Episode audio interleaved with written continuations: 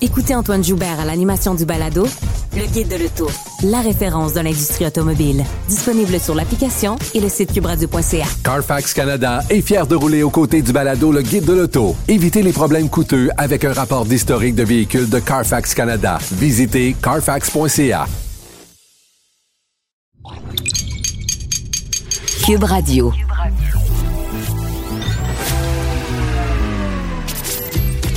Caroline Saint-Hilaire. Caroline Saint-Hilaire. Un été pas comme les autres. Cube Radio. Bonjour, oui, Caroline Saint-Hilaire au micro en ce beau vendredi 24 juillet. Très contente d'être euh, dans vos oreilles. Euh, on a une belle émission, encore une fois, encore une très, très belle émission. Euh, tout d'abord, ben, je sais pas si vous savez, mais en principe, c'est ce soir qu'aurait dû avoir lieu la grande cérémonie des Jeux olympiques, des Olympiques, pardon, à Tokyo. Mais bon, ça a été reporté à l'année prochaine et on va en parler avec Benoît Huot, qui a connu des Jeux olympiques. On va pouvoir jaser avec lui. On va jaser aussi des la semaine euh, de la prévention des noyades. Hein. Il y en a beaucoup cette année. En fait, euh, j'ai presque envie de vous dire que c'est un été plutôt triste, euh, mais on va on va essayer de, rendre ça plus agréable avec Benoît Huot et avec aussi Guy Mongrain en fin d'émission. On va prendre de ses nouvelles. vous vous souvenez très bien de Guy Mongrain, donc on va prendre de, de ses nouvelles un petit peu plus un petit peu plus tard. Mais bon, avant, on va aller retrouver notre Varda national. Le, commentaire de Varda Etienne, une vision pas comme les autres. Chroniqueuse, animatrice, auteur, femme d'affaires que nous affectionnons. Bonjour Varda Etienne. Bonjour Caroline. Alors, alors, t'as dû être comme euh, plusieurs d'entre nous, indignés, pour pas dire un peu en colère, du comportement de certaines personnes en Gaspésie. C'est incroyable, Caroline. Je te jure, je me demandais, je me posais la question ce matin et je me, je me disais, qu'est-ce qui se passe? Est-ce que c'est à cause de la pandémie, les gens sont, euh, écoute, sont en colère, sont déchaînés, et ils savent plus quoi faire de leur peau, ils se comportent comme des sauvages? Comme tu viens de le mentionner, on l'a lu, moi je l'ai lu ce matin dans la presse. C'est le maire de Gaspé, Daniel Côté, qui est désemparé, en colère, et avec raison, parce que, depuis, depuis la fermeture de frontières canado-américaines, normalement, il y a beaucoup de gens, lorsqu'ils tombent en vacances, foutent le camp aux États-Unis pour, euh, pour se reposer. Mais, naturellement, pandémie oblige, il reste ici au Québec. Moi, je vais te dire, Caroline, le Québec est une province que j'affectionne particulièrement et je trouve que notre Québec, il est beau. Il est beau, il est magnifique, il est agréable, il mérite qu'on le découvre ville après ville et c'est pour ça que je ne comprendrai jamais les gens qui quittent le Québec pendant la période estivale. Nonobstant ça, euh, les touristes débarquent euh, à Gaspé et foutent le bordel, mais t'as pas idée. Alors, des exemples. Ils font du camping dans des zones non protégées. Écoute, le tapage nocturne. Ils laissent, permettez-moi de, de, le dire, je trouve ça assez dégueulasse, merci. Ils laissent des excréments derrière. Ils font leurs besoins dans des bouteilles. Les plages sont devenues des dépotoirs. Ils débarquent de façon déstructurée, écoute, désorganisée. Et je me dis, que s'est-il passé avec la notion du respect? Qu'est-ce qui fait en sorte que les gens qui sont clairement dans le je me moi disent moi je quitte chez moi, je vais ailleurs en vacances et parce que ce n'est pas chez moi, je me comporte comme un bougon. Sans répercussion, sans problème. Écoute, avec la conscience tranquille, puis ils se disent, oh, c'est pas grave, il y a quelqu'un qui va ramasser. Comment se fait-il que la SQ est obligée de venir en renfort? Parce que il y a des adultes qui se comportent comme des enfants d'un an avec une couche au cul. Sont pas... non, mais, ah, non, mais attends, mais, mais qui se comporte comme ça? Qu'est-ce qui se passe? Pourquoi tu Qu'est-ce qui donne le droit de te comporter comme des cochons, comme des mal élevés, sans égard pour les droits d'autrui? T'es qui, toi, dans vie? Comment? Je comprends pas. Est-ce que c'est pire cette année, Varda, parce que on met parce qu'on est capable de, de, voir que c'est uniquement des Québécois puisqu'il n'y a pas vraiment de tourisme étranger? Est-ce que c'est donc ça, ça nous dérange plus parce que c'est des Québécois? Non seulement ça nous dérange, mais en tant que peuple, un peuple, pardon, ça nous fait honte. Écoute, je lisais l'article, Caro, j'avais juste envie d'augmenter ma dose d'antidépresseur, déjà qu'elle est très haute c'est aussi. J'aimerais le quadrupler parce que je me dis. Peux-tu en partager un peu? Écoute, j'ai Écoute, ça me fait plaisir. Mais, euh, mais sérieusement, je me, je me posais encore une fois la question me disant, mais pourquoi les gens se comportent comme ça? Qu'est-ce qui justifie ça? Et en plus, bon, ce sont des adultes. Donc, on te punit comment? Tu sais, quand t'es jeune, là, admettons, là, puis moi, je me souviens quand mes enfants avaient 3-4 ans, puis leur trip, c'était de prendre euh, des crayons puis dessiner sur les, les, le, mur ou les murs de la maison. Je disais, bon, là, tu t'en vas, en, tu vas aller réfléchir dans ta chambre. Bon, OK. Mais quand tu as 40 ans, je t'envoie où? Tu vas réfléchir où? Où je t'envoie pour te punir? Qu'est-ce que je fais pour te punir? Moi, je dirais à Brossard. Moi, je dirais, je les enverrai à Brossard. Non, ça va aller, merci. c'est vrai que non, mais c'est vrai que chez moi c'est un peu comme l'armée. Mais ceci étant, c'est quand même alarmant, Caroline. Il faut vraiment, il faut s'interroger sur, s'interroger sur la question. J'aimerais qu'on me réponde, moi, de manière concrète et, qu'on me dise comment se fait-il que des adultes, visiblement, là, je ne vais pas blâmer la santé mentale, mais écoute, les, fils se sont touchés, là. Il y, a quelque chose qui fonctionne pas. Mais je, pense qu'il y a Alors, ce sont tous des malpropres. Ben non, mais c'est ça, mais je, je sais pas jusqu'à quel point c'est pas devenu un peu une grosse nouvelle. Bon, j'écoutais euh, autant, euh, il y avait la mairesse, il y avait le maire, bon, puis les élus régionaux de, de la Gaspésie. Bon, moi, je me suis posé la question, est-ce qu'on met de l'emphase parce que, premièrement, on sait que c'est presque majoritairement, pour pas dire uniquement des Québécois. Mais cela étant dit, je veux dire, j'ai déjà vu des Airbnb proches de chez moi être loués par euh, pas nécessairement des Québécois qui euh, avaient pas nécessairement le sens civique très développé non plus, mais ça fait pas une manchette parce que on veut pas nécessairement nuire au tourisme international. Mais franchement, Varda, est-ce que ça nous dérange plus parce que c'est des Québécois, c'est des gens de chez nous qui maganent notre territoire? Mais est-ce qu'on aurait fait la même nouvelle si euh, c'était des Français qui avaient euh, pris la plage de la Gaspésie pour une litière achat? Là?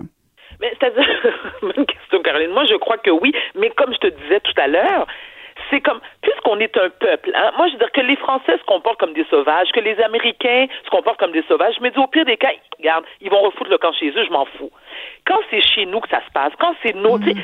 c'est notre monde, là, OK? Et des personnes adultes, responsables, respectueuses, tu te dis, mais voyons donc! Je dire, moi j'ai honte. Je dire, écoute, et je vais te dire, Caroline, moi j'ai déjà eu le privilège d'aller en Gaspésie c'est magnifique. Un, mhm. je n'ai jamais été autant si bien accueilli. J'ai tellement mangé, j'ai dû prendre 15 livres en deux jours. Écoute, le, paysage est à couper le souffle. Je me dis, pourquoi mhm. tu veux foutre le bordel là? Pourquoi? et, d'autant plus, permets-moi, Caroline, d'autant plus que la Gaspésie est une région qui dépend en majeure partie du tourisme. Mhm, tu comprends? En fait, c'est ça qui fait mal parce que il est, où le sentiment de fierté de dire on peut-tu faire attention à nos bijoux, à nos endroits qu'on dans le fond on veut protéger, des endroits qu'on est fier, qu'on a envie de montrer au monde? Ben non, nous euh, on a décidé que c'était pas important, puis on pouvait lancer des canettes puis euh, laisser nous exprimer un peu partout. Tu sais c'est quoi la solution quand tu sais comment je suis, je suis un peu extrémiste moi parfois. Oui oui, dis-moi dis-nous la solution. Je sens je sens qu'on on s'en va breaking news, Varda Étienne. C'est quoi c'est quoi ta solution? la région. Ben non, ben non, ben oui, non. Oui, ben oui, ben, écoute, ben Caroline, je ben, oui, oui, parce que clairement, les gens. Caroline. J'ai pas à payer parce qu'il y a des colons, Varda. Mais, attends, alors, OK. On n'a pas à payer parce qu'il y a des colons, alors ce que veut dire que la région, elle, alors la Gaspésie doit subir, elle, non, en contrepartie? Non. Mais non, donnons, ce sont des donnons des amendes. Donnons des amendes. On donne des amendes pour des masques. Donnons des amendes pour ceux qui, qui chient sur la plage de Gaspésie. Oui, mais Caroline, quand le mal est déjà fait, tu fais quoi? Comme tu dis, ils ont chié sa, ils ont chié sa plage. OK, tu donnes une amende. Je veux dire, OK. Mais tu les fais ramasser. Comme... Tu ramasses, cette marde-là. Tu, tu les fais ramasser. Comme on fait avec les animaux quand on les éduque au départ, là. non, je dis, je pense que mon chien... Peut-être qu'on peut travailler à la solution. plus de civisme que ça. Mon chien est voilà. plus de civisme que ça. Non, mais c'est... Oh, moi, je suis outrée. c'est décourageant, c'est décourageant. Mais non seulement c'est décourageant, Caroline, c'est honteux. Le mm. peuple mérite une tape des fesses. Il y a des coups de pied dans le cul qui. Écoute, moi, là, je veux pas aller trop loin, tu sais, pas. Euh, je vais essayer de me calmer. tu sais, je suis posée d'être zen en ce moment. Hein. je sais, je sais. J'espérais un petit sujet relax ce matin avec toi. Je suis jamais relax. Mais est-ce que. Alors, bon, petit sujet relax pour. Euh, euh mention plutôt relax pour terminer là. Je voulais te remercier parce que tu as pris soin de mentionner sur ta page Facebook à quel point tu étais contente que je sois de retour en ondes et que les gens l'apprécient. Et je veux absolument remercier du fond du cœur tous ceux et celles qui ont, qui ont laissé un commentaire, qui, euh, qui m'encouragent, qui me félicitent de parler de la santé mentale. Puis pour ceux aussi que j'ai cœur parce que je parle trop de santé mentale, je vous dirais ceci. Ce n'est qu'un début. Je ne vais sûrement pas me fermer la bouche. J'ai le droit d'en parler publiquement. C'est mon rôle d'en parler publiquement. On, espère que tu vas continuer le combat, cher Varda. Va te reposer en fin de semaine. Fais attention à la plage de Brossard. Sois prudente et on t'embrasse. Moi aussi, à lundi. à lundi, c'était Varda Etienne. Écoutez Antoine Joubert à l'animation du balado Le Guide de l'Auto, la référence de l'industrie automobile. Disponible sur l'application et le site cubradio.ca. Carfax Canada est fier de rouler aux côtés du balado Le Guide de l'Auto. Évitez les problèmes coûteux avec un rapport d'historique de véhicules de Carfax Canada. Visitez carfax.ca. La Banque Q est reconnue pour faire valoir vos avoirs sans vous les prendre. Mais quand vous pensez à votre premier compte bancaire, tu sais, dans le temps à l'école, vous faisiez vos dépôts avec vos scènes dans la petite enveloppe. Hmm, c'était bien beau. Mais avec le temps, ce compte-là vous a coûté des milliers de dollars en frais, puis vous ne faites pas une scène d'intérêt. Avec la banque Q, vous obtenez des intérêts élevés et aucun frais sur vos services bancaires courants. Autrement dit, ça fait pas mal plus de scènes dans votre enveloppe, ça. Banque Q, faites valoir vos avoirs. Visitez banqueq.ca pour en savoir plus. Ancienne mairesse de Longueuil, l'actualité. LGS. Vous écoutez Caroline Saint-Hilaire, Cube Radio. Le, commentaire de Mathieu Boccoté, dépensé pas comme les autres. Il est essayiste, sociologue et chroniqueur au Journal de Montréal et on lui parle dès maintenant. Mathieu Bocoté, bonjour Mathieu. Bonjour. Mathieu, il faut absolument que je t'entende, que nous t'entendions sur We Charity et sur l'impunité des libéraux. Ah, absolument, je ne sais pas, mais parce que je crois que j'ai la même stupéfaction que tout le monde devant cette histoire. C'est je la suis depuis le début, et chaque fois que je venais pour écrire sur ça, je me disais, mais mais est-ce que je comprends mal ou c'est vraiment ce que je vois? Est-ce que c'est vraiment une, une espèce d'immense euh, scène, pour le dire poliment, qui transgresse toutes les règles élémentaires de l'éthique ou qui ne parvient pas à coller dans l'électorat, dans les médias, oui, mais dans l'électorat qui ne parvient pas à coller aux libéraux et là, on sait, on connaît tous les enjeux de cette histoire désormais. Et moi, ce qui me frappe véritablement, c'est justement l'impunité des libéraux, comme si, d'une certaine manière, et c'est quelque chose qu'on sait depuis longtemps au Canada, puis on en a d'ailleurs parlé en chronique tout récemment, au Canada, le Parti libéral n'est pas qu'un parti euh, parmi d'autres, n'est pas qu'un parti sur deux, disons ça comme ça, parmi ceux qui peuvent prendre le pouvoir. C'est un parti qui est intimement connecté à la réalité même de l'État, comme s'il y avait une forme d'osmose entre le Parti libéral, la haute fonction publique, euh, comme s'il y avait une forme d'osmose entre la bureaucratie libérale partisane et la bureaucratie de l'État. Et ce scandale, en ce moment, qui, aux yeux de n'importe qui d'autre, à la ville de Montréal, dans l'État québécois ou ailleurs, on aurait l'impression qu'on est devant un scandale à grande échelle, puis à la, dès la première étape, on se serait dit ça n'a pas de maudite allure. Eh bien, le Parti libéral qui vit dans le sentiment de sa, sa propre supériorité morale, le Parti libéral qui se croit à l'abri de tout, le Parti libéral qui ne, ne peut pas par définition pécher parce qu'il est au-delà du péché, parce qu'il est le rédempteur, parce qu'il a transcendé tous les péchés par le culte de la diversité, eh bien, le Parti libéral, c'est quand même ce parti qui, dans les circonstances, est un parti qui c'est un scandale éthique à la puissance 1000 qui nous fait penser inévitablement aussi au scandale des commandites. Pourquoi je fais le lien entre les deux? Parce que dans les deux cas, au nom euh, d'une espèce de générosité morale qu'on se prête, d'un objectif indiscutable du point de vue des, libéraux, des rouges, eh bien, on se permet ensuite de nommer le club des copains et des coquins. On se permet de se nommer dans l'entre-soi. On se permet ensuite de profiter des largesses de l'État comme s'il s'agissait d'une extension de sa bourse privée d'une manière ou de l'autre. Et tout ça sans jamais se rendre compte qu'on fait quelque chose de mal.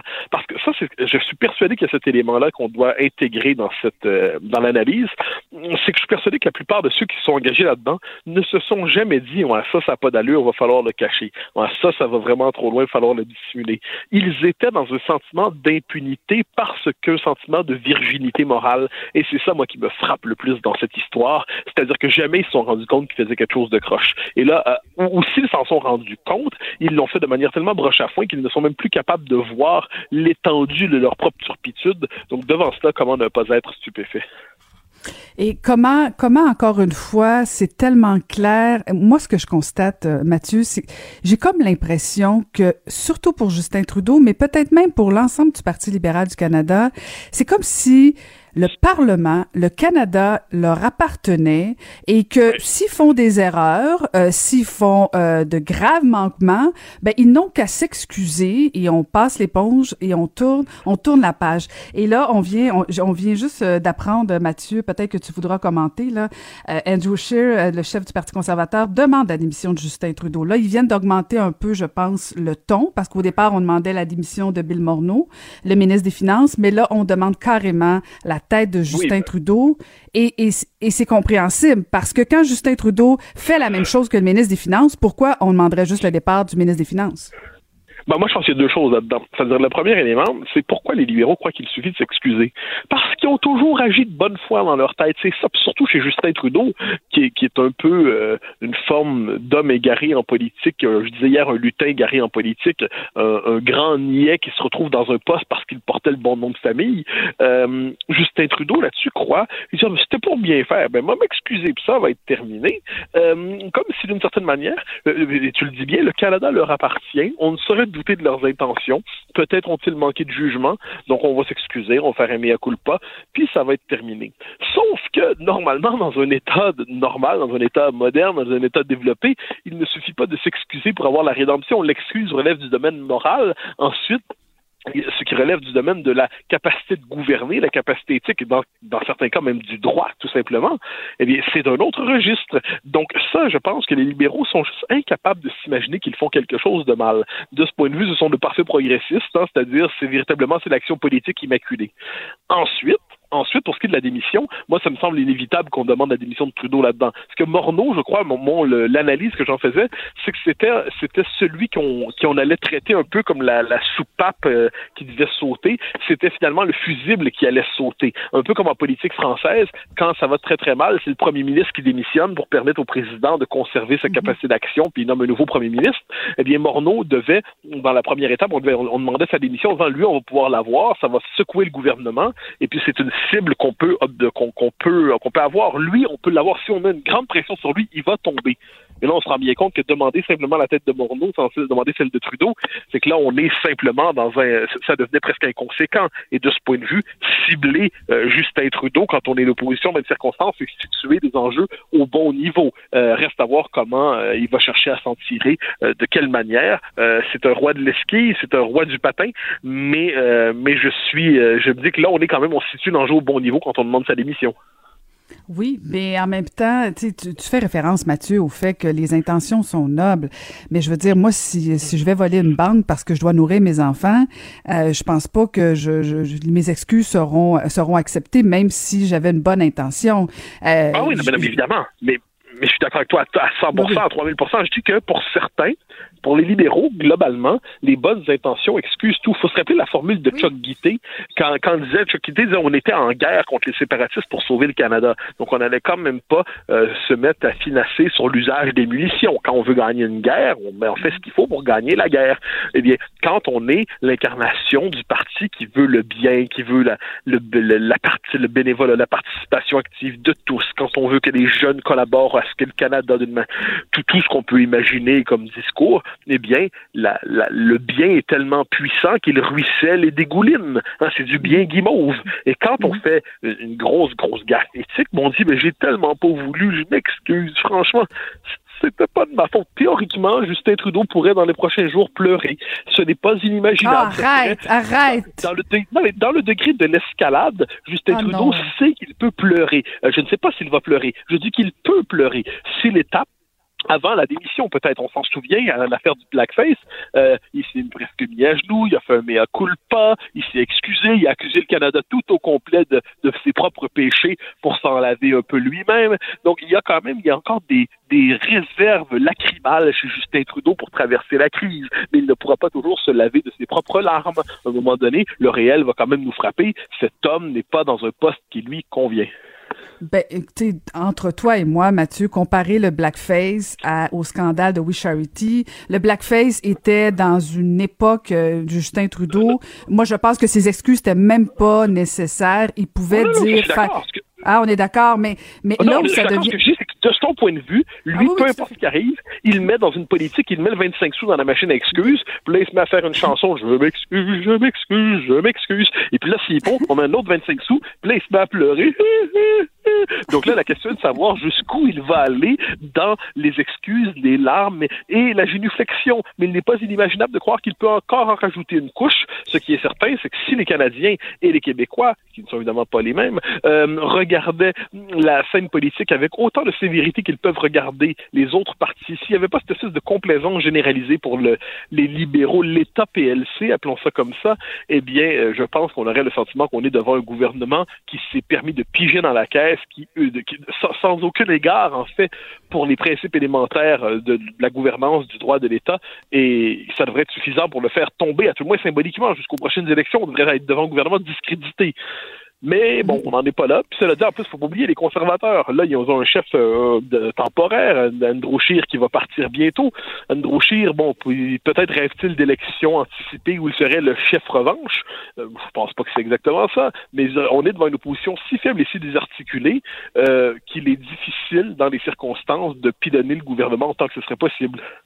Mais en même temps, hier, j'écoutais, je sais pas si tu as entendu les propos euh, du ministre du patrimoine, Stephen Guilbeault, Mathieu, mais, mais quand j'ai entendu Stephen Guilbeault dire, bon, ben, le ministre des Finances est excusé, j'accepte ses excuses, et surtout, il a ajouté, et c'est là où euh, j'ai, euh, je, t'avoue, bondi, il a dit, je ne pense pas que les Canadiens ont de l'appétit pour une élection, mais entre toi et moi, là, je veux dire, c'est pas, c'est pas parce qu'on n'a pas d'appétit qu'on peut tout se permettre, et, c'est, c'est révélateur, je veux dire, c'est pas, Stephen Guilbeault, Mathieu, c'est pas un libéral de 25 ans de, de métier, de carrière, il arrive et déjà il est dans le moule du Parti libéral en disant ben voyez-vous c'est excusé donc c'est pas grave, je j'accepte, on continue. Et en plus compte tenu de la Covid, on veut pas d'élection donc laissez-nous encore gérer le Canada, ça va très très bien, merci. Ah, je crois que Stephen Guilbeault est un politicien de carrière depuis longtemps. Ça, euh, ça, veut dire, euh, il n'a pas toujours fait carrière sous l'étendard libéral. Hein. Il a déjà, il a déjà collaboré avec le Parti québécois en d'autres temps. Il a été, euh, il a été dans toute la mouvance écologiste. Et, et là, il est au Parti libéral et je pense que comme politicien de carrière, il sait quel mot utiliser et il euh, au Parti libéral, on apprend vite à parler le PLC. Et parler le PLC, c'est le langage le plus commode qui soit en politique parce que c'est le langage de la vertu, de l'irresponsabilité, de l'impunité et de la supériorité morale. Pourquoi voudrait-on s'en passer? Pourquoi voudrait-on s'en priver? Imaginons un seul instant si quelque chose comme ça est arrivé sous le gouvernement Harper. Oh mon Dieu Seigneur, peut-on même l'imaginer? On, on, demanderait dès, début, ça aurait fait un scandale immense. Mais euh, c'est comme c'est une forme d'asymétrie morale dans le jugement au Canada. Hein. il y a une forme de, déséquilibre du jugement moral. On pardonne beaucoup, à tout le moins, on cherche à nous faire pardonner beaucoup euh, au PLC, aux libéraux, parce que justement, je le redis, on est dans un parti qui est en situation d'osmose avec l'État. Euh, quand les conservateurs sont élus, ils doivent gouverner, mais ils doivent aussi quelque forcer l'État à ne pas leur résister. Hein, c'est une chose qui est importante à mentionner, parce que l'État lui-même a un biais idéologique libéral, pour le dire comme ça. Euh, c'est pas c'est pas systématique, on pourrait dire que c'est systémique pour reprendre le vocabulaire ces temps-ci. L'État canadien a un biais idéologique. Je, crois, si je me trompe pas, c'est quand Stéphane Dion a été élu, euh, quand a été nommé ministre euh, des Affaires étrangères de mémoire, euh, il avait été applaudi par ses fonctionnaires. Hein, depuis quand les fonctionnaires ont le droit d'applaudir un ministre parce qu'ils sont heureux que l'autre parte? Euh, je, crois que c'était avec Dion, si je ne me trompe pas. Donc, on était devant une scène qui était fascinante. Eh bien, ça se reproduit euh, globalement. C'est-à-dire, on est devant un État qui lui-même euh, a une forme de complicité naturelle entre l'État et le parti. Puis ça nous donne le scandale de We Charity en ce moment. Et c'est comme un sentiment de déjà vu. Mais écoute, il va falloir suivre ça attentivement parce que ça bouge beaucoup du côté d'Ottawa. Merci beaucoup, Mathieu. Au grand plaisir, bonne journée. Au revoir. Bonne journée, bonne fin de semaine. C'était Mathieu Bocoté. Écoutez Antoine Joubert à l'animation du balado Le Guide de l'Auto, la référence de l'industrie automobile. Disponible sur l'application et le site cubradio.ca. Carfax Canada est fier de rouler aux côtés du balado Le Guide de l'Auto. Évitez les problèmes coûteux avec un rapport d'historique de véhicules de Carfax Canada. Visitez carfax.ca. La Banque Q est reconnue pour faire valoir vos avoirs sans vous les prendre. Mais quand vous pensez à votre premier compte bancaire, tu sais, dans le temps à l'école, vous faisiez vos dépôts avec vos scènes dans la petite enveloppe. Hmm, C'était bien beau. Mais avec le temps, à ce compte-là vous a coûté des milliers de dollars en frais, puis vous ne faites pas une scène d'intérêt. Avec la Banque Q, vous obtenez des intérêts élevés et aucun frais sur vos services bancaires courants. Autrement dit, ça fait pas mal plus de scènes dans votre enveloppe, ça. Banque Q. Faites valoir vos avoirs. Visitez banqueq.ca pour en savoir plus. Caroline Saint-Hilaire. Le divertissement radio de vos vacances. Cube Radio. Il est chroniqueur au Journal de Montréal et au Journal de Québec. On va retrouver Claude Villeneuve. Bonjour Claude. Allô, Caroline. Alors, on continue sur euh, le même sujet avec euh, We Charity, Justin Trudeau, les libéraux. Euh, de toute évidence, ils n'ont rien appris, les libéraux. hein. On pensait que la leçon du scandale des commandites avait été bien apprise, mais de toute évidence, non. Écoute, Caroline, je suis sans connaissance. je, je- je préparais. Mais là, non, reste avec nous, puis- Claude. Reste avec nous, là. Non, mais je suis tellement remonté, je suis tellement, j'en reviens pas. Le témoignage de Bill Morneau avant-hier. Euh, oui, euh, ben c'est ça là, euh, un voyage là, de 40 000 dollars. En fait, il, il en a lui-même payé une partie de sa poche. Là. Je sais pas comment ils ont réussi à dépenser autant d'argent pour un voyage en deux pays, euh, qui a été offert par We Charity. Ah, je pensais pas que c'était eux qui avaient payé ça. Ta, ta, ta, ta. C'était un oubli. Je rembourse. Et, et c'est, insultant. C'est insultant de voir cette espèce de de sentiment d'impunité là, de ah nous on est au-dessus de ça, puis ah ben, on fait ça pour les enfants et tout, puis cet échange là de privilèges. Écoute, je- je- je- j'essaie de, de, de, de, mettre des mots sur mes émotions, mais Caroline, t'as as été en politique, je été moi aussi. Quand tu sais, il, vient des moments où euh, il y a quelqu'un qui veut t'offrir un repas ou un voyage ou quelque chose comme ça, puis tu dis ah j'ai l'impression que si cette personne-là fait ça, c'est pas juste parce qu'elle me trouve gentil puis qu'elle aime mes idées. Tu sais, je sais. Je, chez les libéraux, on dirait que ce sentiment-là que euh, on peut accepter des cadeaux, qu'il y a un échange qui se fait, puis qui est pas, qui vise manifestement pas l'intérêt public. Euh, ça, ça existe pas. Il n'y a pas cette prudence-là. Les, les, les, libéraux ont perdu le pouvoir suivant le scandale des commandites. Les conservateurs ont été au pouvoir pendant 10 ans.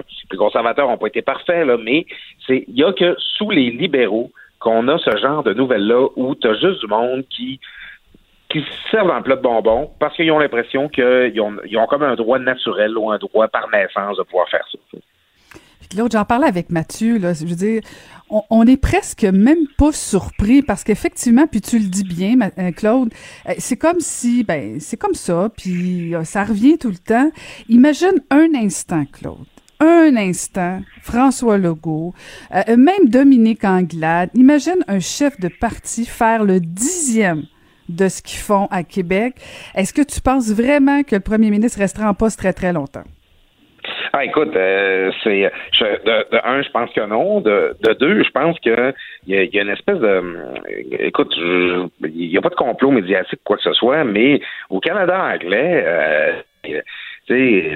face aux, différents problèmes éthiques qu'il y a eu au gouvernement Trudeau, que ce soit là, son, son fameux voyage à la GACAN, avec la, la- sur l'île de la GACAN, euh, bon, on, on a eu bon, l'histoire de SNC-Lavalin, là, ça, ça, le tollé était comme plus au Canada anglais qu'au Québec parce que bon, euh, il- ça, ça, ça sonnait justement. Là, le Canada anglais va réagir là, quand, quand on parle de corruption qui a l'air québécoise. Quand ça a l'air d'un scandale de chez nous, là, ça, les le Canada anglais va en parler. Mais sinon, là, pour tout le reste, euh, la, la, tu sais, Trudeau can do no wrong. là. C'est comme la reine. Puis euh, les, les- les- les- il va finir par aller témoigner, Justin Trudeau. Il l'a dit, euh, euh, il l'a annoncé hier, on, on va entendre ce qu'il a à dire, mais il y a encore cette impression-là que il- à la fin, il va s'en sortir, puis que ça va être correct parce que euh, Justin Trudeau fait jamais rien en étant mal intentionné ou quoi que ce soit, puis c'est toujours comme ça qu'il se défend. Puis euh, si c'était pas du Na- National Post au Canada anglais, j'aurais l'impression qu'il y a il y, y a personne vraiment qui comprend ce qui est en train de se passer. là. C'est c'est vraiment le temps là, qu'il y ait une, une imputabilité plus forte qui soit imposée à ce gouvernement-là. Ben, là, le ton vient quand même d'augmenter, euh, Claude, parce que là, Andrew Scheer vient de demander la démission de Justin Trudeau. Il va y avoir, il doit répondre à tout ça. Euh, déjà, le Bloc québécois avait demandé qu'il se tasse. Là, et on va voir la réaction du NPD, là, s'ils sont pas trop occupés à condamner les gens de racisme. Euh, mais je, je, pense que là, Justin Trudeau va devoir répondre à ça. Il peut pas, un, il est minoritaire. Euh, s'il si accepte pas, et là tu pourras me corriger si je me trompe, s'il accepte pas de lui-même de démissionner et de laisser la vice-première ministre, gérer, dès le prochain, de prochain vote de confiance, il va tomber. Ben, dans ces circonstances-là, j'ose espérer que oui. Mais tu sais, tu vois, par exemple, moi, depuis le début de, en fait, depuis le début de l'année, là, avant la pandémie, on, était plusieurs à trouver que Justin Trudeau était un peu éteint. Euh, on, trouvait qu'il était vraiment pas là. Euh, euh, sur, à l'époque des blocages autochtones. Euh, là, il y a eu la pandémie. au début, c'était difficile, il communiquait mal, on savait qu'il n'était pas présent, on se disait, écoute, il ne passera pas à la crise, ça va être freelance, il faut être notre premier ministre là, euh, avant qu'un vaccin ait été trouvé. Là, on, on arrive dans cette situation-là, c'est ce qui prend toute la place en politique fédérale, cette histoire-là de, de We Charity. Euh, tu sais, je, je, questionne un peu l'instinct de survie des libéraux. Là. Euh, ils, ils ont pas envie, eux, d'avoir un chef là, qui est un petit peu plus allumé que ça, qui est un petit peu plus présent d'esprit que ça. Je, il me semble non, ils sont, je les vois là, sortir pour le, les différents députés, les ministres sortir pour défendre Bill Morneau, défendre Justin Trudeau. Euh, ils, ils, ils pensent pas qu'ils ont le personnel là, au, sein même de leur équipe là, pour quelqu'un qui serait capable d'être un vrai premier ministre, là, euh, qui est genre un premier ministre qui dort pas. Je, je tu, tu parles du... Euh, du, vote de confiance qui pourrait survenir. Moi, c'est comme le, le, sursaut de dignité qui devrait venir des rangs du Parti libéral là, qui, euh, que, que j'attends avec impatience. Ouais, ça, va, ça va être à suivre euh, ça aussi. Et puis, euh, je veux qu'on parle absolument de, de, Québec aussi, de ta ville, le tramway de Québec. Toi, tu n'y crois pas au tramway? Ben écoute, je suis un, peu découragé parce que moi. C'est pas une bonne journée, Claude. C'est pas une bonne journée pour toi aujourd'hui. vivement, tu sais, c'est vendredi, puis vivement la fin de semaine. Mais sérieusement, moi, le, le projet de tramway, euh, tu sais, moi, j'habite à Québec. Euh, ça va faire 20 ans. Je suis un gars de 38 ans. J'ai j'avais depuis longtemps le sentiment maudit, cette ville-là a fait rien pour moi, a fait rien pour euh, les gens de, ma tranche d'âge, de, mon, mon, groupe démographique qui vivent en ville, qui aiment ça faire leur commission à pied, tout ça. Puis quand le projet du tramway est arrivé, j'étais comme Ah, Enfin, un projet pour faire rentrer Québec dans la modernité, enfin quelque chose d'ambitieux et tout ça. Et je suis un défenseur du projet de tramway depuis le début, là, puis j'y crois encore. Mais ça commence vraiment à être difficile de défendre le tramway. là, le, le, dernier événement en date, c'est que présentement, c'est les audiences du bureau, euh, bureau d'audience publique sur l'environnement, le BAP, sur l'implantation du tramway à Québec, qui force la ville à publier des documents euh, euh sur euh, bon le dossier d'affaires du tramway là, à l'endroit des, des, différents contracteurs, euh, les, projets d'implantation, les, la liste des, des édifices qui vont devoir être expropriés pour pouvoir implanter le tramway. Puis c'est Écoute, la, ville sort des documents incomplets et qu'on doit en plus, on a en plus la forcer à publier ces documents-là. On, fait tout de mauvaise fortune, bon cœur. Euh, on, on, est vraiment en train de donner l'impression que, de confirmer l'impression qui, existe chez les opposants de tramway que c'est un projet broche à foin, qui a été mal planifié. Euh, ici, les gens à Québec qui sont contre le tramway disent que c'est un projet qui a été fait sur une napkin, sur un coin de table. Euh, moi, je suis pas sûr qu'ils croient ça, mais je, trouve que la ville, travaille très fort à nous convaincre que c'est le cas. Euh, j'ai vraiment hâte que l'administration à Bourg, que Rich Labourg lui-même lâche leur bottine, puis défende ce projet-là, puis s'organise pour faire un vrai service après-vente, parce que comme c'est là, ils sont complètement en train de perdre le contrôle du, narratif sur cette question-là, puis euh, de nuire à, l'acceptabilité sociale du projet qui est nécessaire pour implanter un projet d'infrastructure de cette importance-là. Mais euh, Claude, est-ce que c'est dû au fait qu'on est en période estivale ou bon, il y a des gens qui sont en vacances? Euh, je voyais la, récente sortie du maire euh, Régis Labombe qui rappelait l'importance du tramway, qui y travaillait. Il va falloir qu'on m'explique au Québec pourquoi c'est toujours difficile d'avoir des gros projets comme le tramway. Il me semble que Québec, comme ville, comme capitale, mérite le tramway, non? Écoute, euh, Québec, là, c'est la seule ville de plus de 500 ben 000 habitants au Canada qui n'a pas encore une infrastructure de, ce type-là, que ce soit un métro, un tramway, un train léger, euh, euh, n'importe quoi. Là, c'est Québec là, est en retard sur tout le monde là-dessus. En fait, c'est c'est pas le projet qui devrait voir le jour en 2026 selon les chantiers actuels, c'est le projet qui aurait dû voir le jour en 2006. Là. Tu sais, mm-hmm. c'est, une vieille affaire qui traîne depuis trop longtemps. Mais euh, c'est ça. Tu sais, à Québec, Québec, c'est une ville plutôt conservatrice. Euh, le, ça On aime mieux le troisième lien, hein? On aime mieux le troisième lien. Ah, écoute, écoute, euh, c'est quelqu'un de la région métropolitaine comme toi, euh, ça le fait toujours un peu sourire quand on dit qu'on a un problème de trafic à Québec. Euh, c'est comme ah oui, ça va prendre 25 minutes pour aller quelque part plutôt que 20 minutes. Oh mon Dieu. Tu sais, c'est c'est une ville qui a des drôles de priorités. Euh, Régis Labaume, puis c'est ma ville, c'est là que j'habite, j'en suis c'est ici que je paye des taxes, mais j'avais reconnu, je trouve que Régis Labaume a eu un, un fort courage politique en décidant de porter ce projet-là. Maintenant, euh, j'aimerais ça sentir qu'il est prêt à le porter jusqu'au bout, puis que euh, on, met la préparation, puis la compétence, puis la, vigilance, la diligence nécessaire pour faire en sorte que ce soit un bon projet. Parce que présentement, les citoyens de Québec ne sont pas rassurés. Puis euh, moi qui aimerais ça de avoir un entre moi en 2026, ben j'aimerais ça que j'aimerais ça que le service après-vente se fasse. Bon, ben on fait un appel de phare à Monsieur le maire de Québec, Régis Labombe, pour en savoir plus sur le tramway. Merci beaucoup, Claude. Bonne fin de semaine. Bonne fin de semaine à toi, Caroline. Merci beaucoup. C'était Claude Villeneuve que vous pouvez lire dans le Journal de Montréal et dans le Journal de Québec. Écoutez Antoine Joubert à l'animation du balado Le Guide de l'Auto, la référence dans l'industrie automobile. Disponible sur l'application et le site cubradio.ca. Carfax Canada est fier de rouler aux côtés du balado Le Guide de l'Auto. Évitez les problèmes coûteux avec un rapport d'historique de véhicules de Carfax Canada. Visitez carfax.ca. La Banque Q est reconnue pour faire valoir vos avoirs sans vous les prendre. Mais quand vous pensez à votre premier compte bancaire, tu sais, dans le temps à l'école, vous faisiez vos dépôts avec vos scènes dans la petite enveloppe. Hmm, c'était bien beau. Mais avec le temps, ce vieux compte-là vous a coûté des milliers de dollars en frais, puis vous ne faites pas une scène d'intérêt. Avec la Banque Q, vous obtenez des intérêts élevés et aucun frais sur vos services bancaires courants. Autrement dit, ça fait pas mal plus de scènes dans votre enveloppe, ça. Banque Q, faites valoir vos avoirs. Visitez banqueq.ca pour en savoir plus.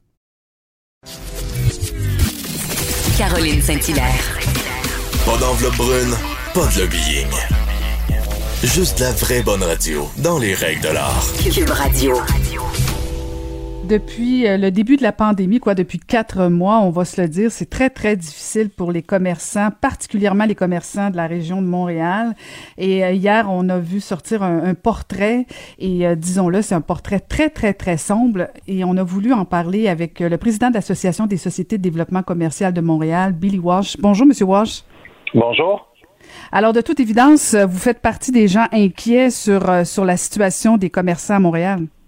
Ben, définitivement. Présentement, cet été, on vit dans une espèce de petite bulle où euh, les gens ont encore du financement de l'État pour ceux qui ont malheureusement perdu leur emploi.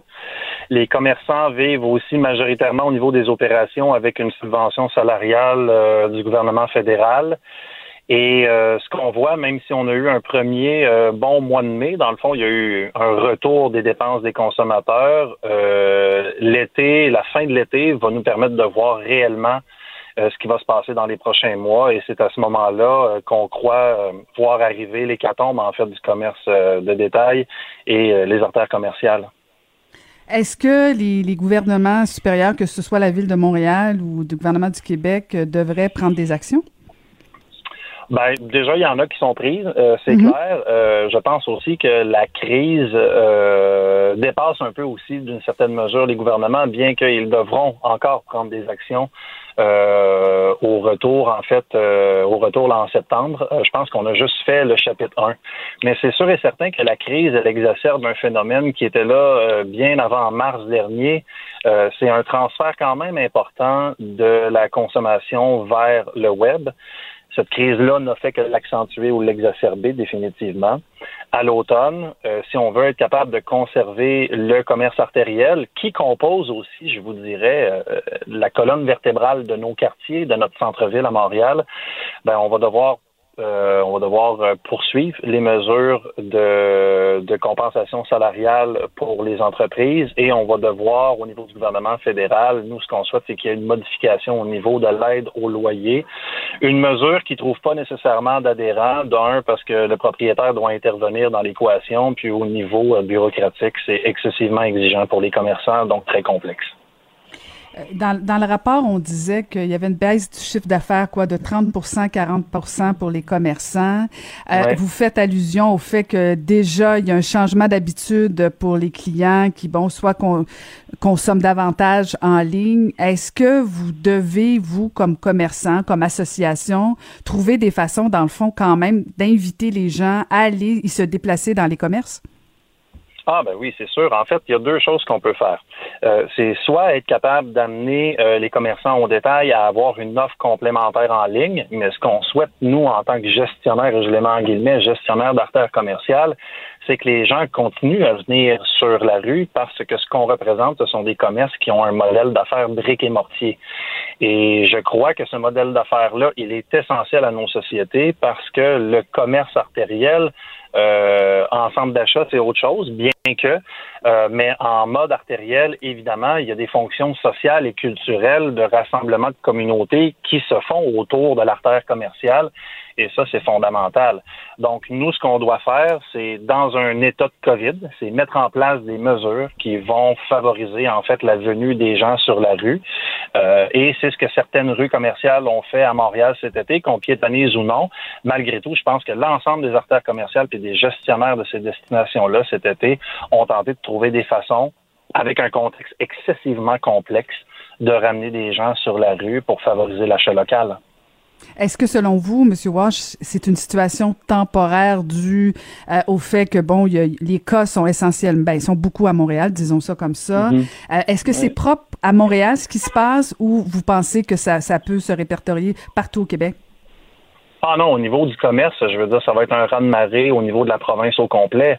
Euh, la planification commerciale sur le territoire de la province en général, je veux dire, c'est quelque chose qui n'est pas nécessairement concerté, planifié, organisé. Il n'y a pas nécessairement non plus de cohérence. Euh, moi, je me désole beaucoup quand je me promène en région, puis lorsque j'arrive à une croisée d'autoroute, on retrouve euh, ben d'un euh, des bannières qui ne reflètent pas nécessairement l'identité de la place puis de la communauté, au détriment parfois des artisans et des commerçants qui sont euh, très ancrés dans le produit local, bien qu'il y ait certaines régions et certaines villes de régions qui sont capables de mettre ça de l'avant aussi pour des raisons, j'imagine, géographiques, contextuelles, de de de, de sentiment d'appartenance aussi auprès de leur communauté. Mais ça me désole beaucoup de voir les centres-villes historiques qui sont dévitalisés au profit dans le fond, d'un modèle de commerce qui, personnellement, moi, m'interpelle pas, mais qui est aussi en train de détruire un peu le tissu social de nos campagnes puis de notre région. Mais euh, je vous écoute, là, puis je me dis, dans le fond, ça, ça avait commencé avant la pandémie, puis vous l'avez dit vous-même, là, ça s'est mm-hmm. euh, intensifié avec la pandémie où il y a plus de commerce en ligne. Mais même si, euh, est-ce que c'est pas aux commerçants à adapter, dans le fond, leur façon de faire? Euh, je comprends que vous parlez de vitalité, comment c'est important, les, les, les centres-villes pour les villes, pour les régions, mais est-ce que pas, il n'y a, pas des moyens, des, des, des, pistes de réflexion que vous devriez avoir pour nous donner le goût d'y aller? Par exemple, si moi je suis à Longueuil, aller à Montréal, c'est de plus en plus difficile. Euh, est-ce que la conjoncture, de la façon que c'est géré à Montréal, ça vous nuit pas mhm. un petit peu? Ben, Montréal a ses enjeux, définitivement. Il y a des artères commerciales à Montréal qui sont en crise, puis l'étalement urbain a fait en sorte que dans les zones de banlieue, on a eu, dans le fond, une, euh, comment je vous dirais, une, un, point de bascule positif qui a fait en sorte qu'on a été capable de se doter d'équipements commerciaux qui allaient, qui allaient, euh, qui allaient euh, compétitionner finalement certaines destinations montréalaises le centre-ville de Montréal, le vieux port de Montréal, le village gay à Montréal, euh, ce sont toutes des destinations qui vivaient très bien avec, qui vivaient très bien, je demande guillemets, là, il y avait des, des soubresauts, mais quand même, qui tiraient leur épingle du jeu avec une clientèle touristique, une clientèle qui visitait ces destinations-là pour des raisons culturelles ou de divertissement. On a juste à penser au Centre Bell ou encore la place des festivals et les touristes internationaux. Maintenant, ces gens-là ne sont plus là. C'est sûr et certain que la situation, elle devient excessivement critique. En contrepartie, pour les artères locales, ben, présentement, elles sont en train de bénéficier d'une clientèle qui demeure à la maison, qui travaille à la maison, qui supporte l'achat local. C'est sûr et certain qu'on pourrait faire beaucoup plus pour attirer les gens de Longueuil et on souhaite les avoir chez nous. Euh, mais je pense qu'au-delà de cette clientèle qui vient de Laval et de Longueuil, je pense qu'on a un effort de planification qui est majeur à faire avec nos artères commerciales à Montréal. Puis je vous dirais partout aussi au Québec, quel est leur rôle, comment on les aménage, comment on les réfléchit, comment on les planifie, parce que actuellement, la réglementation au niveau du commerce, c'est un peu, euh, je vous dirais, euh, un secteur laissé pour compte par l'urbanisme. C'est comme si le marché avait foi de tout. Puis je pense que à l'image aussi des centres d'achat qui sont très cohérents, très performants, très efficaces, très attirants, ben quelque part là-dedans, il y a un effort de planification puis un effort de cohérence. Et dans cet effort-là, on ne doit pas juste se concentrer sur l'artère commerciale, mais tout ce qui vient autour de l'artère commerciale pour faire en sorte qu'on ait un espèce d'effet de, carrefour où si tous les chemins mènent à Rome, pourquoi tous les chemins ne pourraient pas mener à l'artère commerciale d'un quartier ou d'une ville? Mais est-ce que c'est propre, euh, parce que je, vous écoute, là, puis je me pose la question, est-ce que la réflexion est pas plus large que, que juste les artères commerciales euh, sur la façon de consommer? Vous parlez, faites référence, Monsieur Walsh, à l'étalement urbain où on voyait des, des, chiffres, les gens quittent Montréal pour s'en aller, même plus à Longueuil, ils s'en vont beaucoup plus loin euh, en campagne, mm-hmm. en région, ils fuient Montréal. C'est pas, c'est pas juste l'enjeu des artères commerciales, c'est comme si les gens fuyaient la grande ville moi, j'ai fait partie des grandes discussions sur euh, la densification, tout ça, et c'est comme si ce modèle-là était un petit peu là euh, chambranlant présentement. Ben en fait, c'est sûr que l'épidémie a amené une prise de, position euh, qui a peut-être favorisé cet aspect-là dans la dans la mouvance des gens, mais malgré tout, la planète et le monde devient de plus en plus urbain. Euh, je pense qu'il y a encore beaucoup d'intérêt pour les villes, pour les zones denses, les zones d'innovation. C'est généralement en ville que ça se déroule. Les universités vont quand même demeurer euh, sur les territoires urbains en général parce qu'ils bénéficient de mobilité, d'une grande population. Euh, je pense qu'il va y avoir en fait une transformation, il va y avoir un équilibre des choses. On va devoir retravailler à la planification de notre territoire, à la, va falloir réfléchir, en fait, ce que je me demande, en fait, c'est est-ce qu'on va devoir sauver un modèle ou on ne devra pas aller vers un nouveau modèle? Parce que vous en parlez dans votre question, vous l'énoncez dans votre question. Est-ce que ça dépasse tout ça? C'est notre façon de consommer, c'est le circuit court, c'est qu'est-ce qu'on va consommer, pourquoi on va le consommer, comment on va le consommer? Et quand on va le consommer? Et ça, je pense que c'est des transformations fondamentales dans nos sociétés qui sont en train d'arriver. Et c'est très, très, très difficile de prédire vers où ça s'en va parce que mm-hmm. le commerce, c'est un milieu, moi je le suis depuis à peu près dix ans, c'est un milieu depuis les cinq dernières années qui est en, qui est en transformation complète et totale. Autant au niveau du consommateur, autant au niveau de l'offre que euh, les, commerçants ou encore les grands conglomérats euh, commerciaux euh, du monde mettent en place pour nous faire acheter puis répondre à nos besoins. Donc, il va d'abord, je pense qu'on s'en va vers une polarisation ou en tout cas euh, on, s'en va très loin dans cette façon de consommer-là. Peut-être qu'il y aura un rééquilibre des choses qui va, qui va arriver plus tard, mais je pense que c'est à nous à être très vigilants, à monitorer, à regarder ce qui se fait, à être mhm. proactif puis à trouver des solutions. Je peux vous parler de chez nous, euh, sur Wellington, présentement, on est en train de tenter de mettre en place finalement, vous parliez de solutions, mais un agrégateur, je m'excuse pour le terme, mais c'est comme un engin de recherche qui va permettre aux consommateurs de trouver tous les produits locaux qui sont vendus en ligne par des commerçants qui se trouvent sur l'artère commerciale ou sur le territoire. Donc, il y a des façons de compenser, de compléter l'offre briques et mortier, mais moi, je serai toujours un défenseur du brique et mortier parce que je crois que ce type de commerce-là est essentiel à nos sociétés parce que leurs bénéfices dépassent de loin la fonction commerciale. Mais c'est très intéressant de vous entendre et je, me mets dans la peau euh, du gouvernement du Québec euh, qui, j'espère, vous entendra. Euh, mais tu sais, quand on voit des chiffres comme un entrepreneur sur dix envisage de faire la faillite, pardon, ou le gouvernement du Québec nous parle de l'importance de la relance économique, est-ce que vous êtes mm-hmm. impliqué dans le processus? Euh, au, niveau, au, niveau, du gouvernement du Québec, on est euh, on est à l'aube de déposer, dans le fond, un plan de relance pour les artères commerciales. Avec la ville de Montréal, on est aussi impliqué. Le gouvernement du Canada, c'est une organisation qui s'appelle l'International District Association du Canada qui euh, gère, dans le fond, les représentations auprès du gouvernement canadien. oui, définitivement, mais ce, ce à quoi on s'attend, nous, c'est que les artères commerciales, les centres-villes et le commerce ne soient plus quelque chose qui est là par défaut, mais que ce soit finalement un pan de l'économie euh, qui soit euh, prioritaire à partir d'aujourd'hui, parce que comme je l'ai dit un petit peu plus tôt, puis je le répète souvent, le commerce a une fonction, du moins le, commerce de proximité a une fonction beaucoup plus importante dans nos communautés que la transaction. C'est un filet social, c'est un lieu mm-hmm. d'échange, c'est un lieu de partage, c'est un lieu d'inclusion. Euh, il est fondamental. Donc moi, je lâcherai pas le morceau parce que j'y crois. Mhm. C'est surtout euh, une belle façon de revitaliser euh, des quartiers. Euh, c'est fondamental. Ben, merci beaucoup de nous avoir parlé.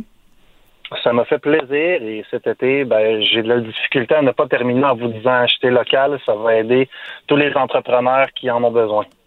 Excellent. Message entendu. C'était le président de l'Association des sociétés de développement commercial de Montréal, Billy Wash.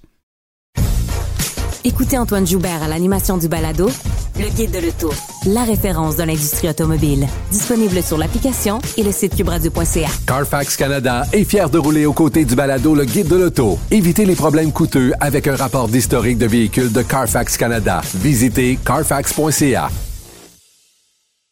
La Banque Q est reconnue pour faire valoir vos avoirs sans vous les prendre. Mais quand vous pensez à votre premier compte bancaire, tu sais, dans le temps à l'école, vous faisiez vos dépôts avec vos scènes dans la petite enveloppe. Hmm, c'était bien beau. Mais avec le temps, à ce compte-là vous a coûté des milliers de dollars en frais, puis vous ne faites pas une scène d'intérêt. Avec la banque Q, vous obtenez des intérêts élevés et aucun frais sur vos services bancaires courants. Autrement dit, ça fait pas mal plus de scènes dans votre enveloppe, ça. Banque Q, faites valoir vos avoirs. Visitez banqueq.ca pour en savoir plus. Caroline Saint-Hilaire. Elle a des antennes partout dans les coulisses de la politique. Cube Radio. Un été pas comme les autres. C'est la 27e semaine de la prévention de la noyade présentement et on a vu une augmentation de cas de noyade. Et euh, j'avais envie de parler avec euh, un nageur, un des athlètes paralympiques canadiens les plus décorés avec 20 médailles en 5 Jeux paralympiques. Il a décroché 32 médailles en 6 championnats du monde et c'est pas fini. Il a battu 60 records du monde dans sa, dans sa catégorie. Benoît Huot. Bonjour Benoît. Hey, allô Caroline, ça va bien? Ben ça va très bien. Contente de te parler ce matin. Euh, tout se passe bien dans la petite famille Huot? Oui, ça va bien quand même, euh, malgré euh, le petit confinement qu'on vit. Mais je pense comme la plupart des Québécois, là, on est fort de tout le, reste de la planète, on vit des moments assez différents, mais dans l'ensemble, je peux pas me plaindre. La petite Mila, va avoir 22 mois la semaine prochaine, et puis quel privilège, hein, toi qui as eu des enfants aussi, c'est passer du temps de qualité avec son enfant à cet âge-là, ça passe tellement vite. Alors, j'essaie de voir le bon côté des choses et de ralentir un petit peu et de passer du temps euh, comme un papa à la maison, je ferais si bien, là, en plein. Ben, c'est bon, ça, c'est bon d'en profiter, Benoît. Écoute, dis-moi, comment on peut expliquer ce, phénomène d'augmentation de noyades euh, au Québec? Oui, ben, tu sais, c'est c'est pas, pas compliqué, hein, Caroline. Euh, quand on regarde les statistiques des dernières années et ce qui se passe cette année, il y a souvent une corrélation directe avec le beau temps. Simplement, la chaleur. On, vit, je pense, une sixième vague au Québec euh, qui va débuter lundi, en début de semaine. Et, quand on regarde dans le passé le nombre de noyades annuelles qu'il y a eu sur les différents plans d'eau au Québec, ça a souvent un lien avec on a eu un bel été simplement. Alors euh, maintenant, il y a des moyens pour euh, éduquer, faire la sensibilisation, puis essayer de minimiser les risques, mais c'est c'est pas plus compliqué que ça. Est-ce que ça a un rapport avec COVID? Peut-être, certains experts même avancent le fait que le télétravail ne peut peut-être pas aider, parce que le télétravail, il veut également dire euh, on est à la maison, mais on est aussi, déconcentré à la maison plus souvent qu'autrement parce qu'on est, on peut être branché sur le téléphone ou sur l'ordinateur euh, pratiquement n'importe quand. Alors, on peut avoir des moments de distraction, mais euh, c'est vraiment relié à la température. Quand on voit euh, le nombre plus élevé, comme on l'a vécu dans les dernières semaines, on a vu un, été spectaculaire au Québec, ça, ça souvent le lien avec le beau temps. Benoît, euh, je ne veux pas t'embarquer sur le terrain politique, mais est-ce que tu penses qu'on devrait rendre les cours de natation obligatoires pour les enfants? Oui, c'est un bon point. Tu sais, c'est euh, obligatoire. comment comment on le fait Il y a des il y a des enfants qui qui peuvent avoir la crainte et ça devrait être ça devrait être un, euh, un pont peut-être. Euh, puis là, si on rentre dans le côté plus éducation, euh, c'est pas toutes les écoles qui ont des bassins euh, accessibles facilement.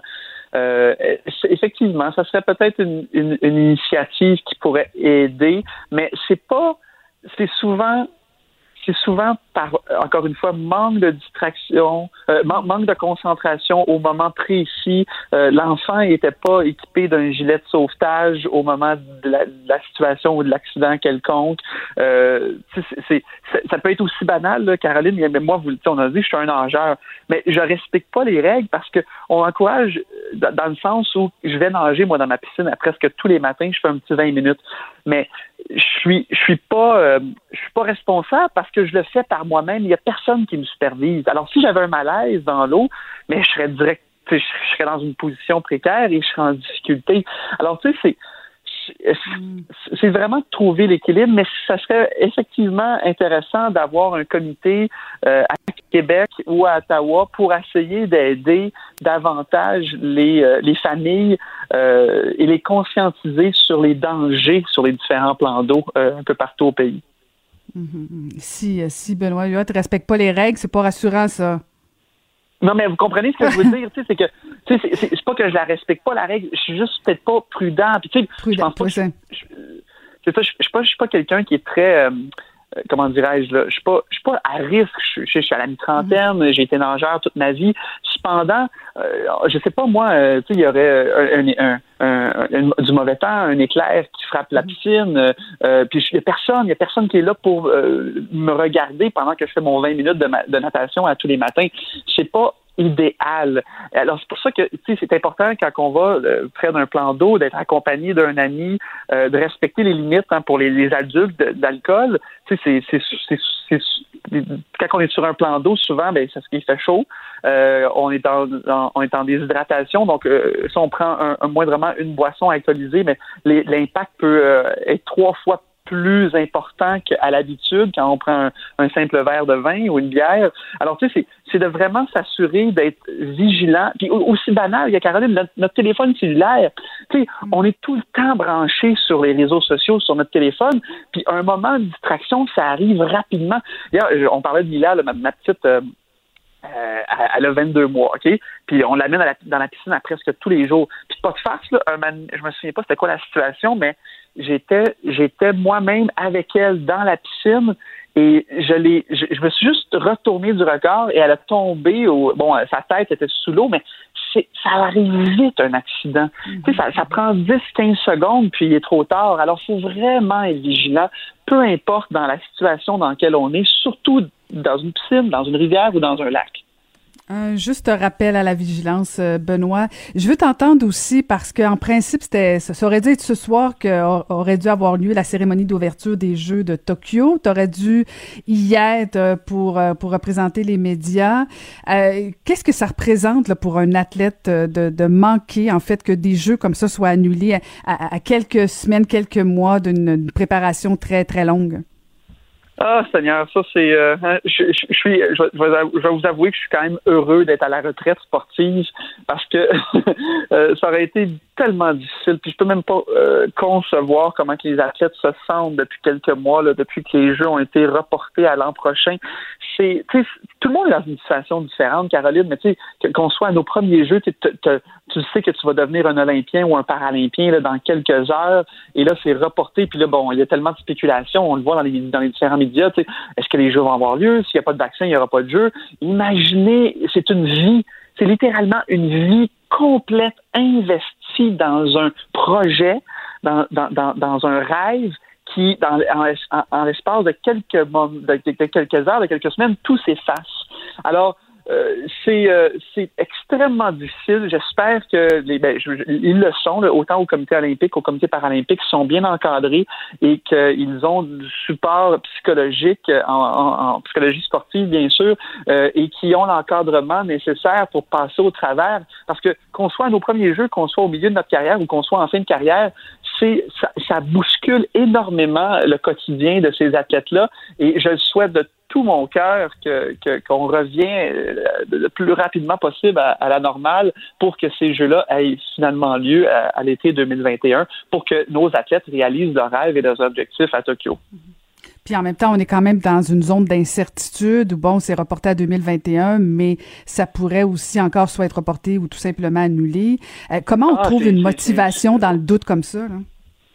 Ah, c'est, ben, c'est tellement difficile. J'ai ah discuté avec certains athlètes et, et puis Caroline, c'est pas compliqué. je pense que le comité international et le comité organisateur à Tokyo ont, ont littéralement dit si ça n'a pas lieu en 2021, les Jeux de Tokyo sont simplement annulé. Alors imaginez, les athlètes, c'est plus une question politique, mais en 1980, le Canada, c'est la dernière fois qu'on avait euh, boycotté. Il y avait une, euh, avec la guerre froide, avec les, les, Jeux avaient lieu en Russie euh, et, les athlètes qui s'étaient qualifiés, parce que c'est une affaire qui, en 1980, c'est arrivé relativement à la dernière minute, les, les, athlètes étaient qualifiés pour aller représenter le pays à Moscou.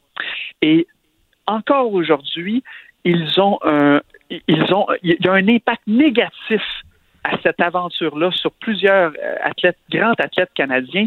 Alors, c'est, c'est un petit peu ça que nos athlètes en ce moment vivent, l'incertitude. Et, imaginez comment ça doit être difficile de se présenter à la piscine, au stade, à la piste, euh, à la, euh, pas à l'aréna, c'est des jeux d'été bien sûr, mais euh, dans les différents sports, puis comme, comme vous le dites, avoir la motivation de, de s'entraîner et de se dépasser pour accomplir cet objectif-là.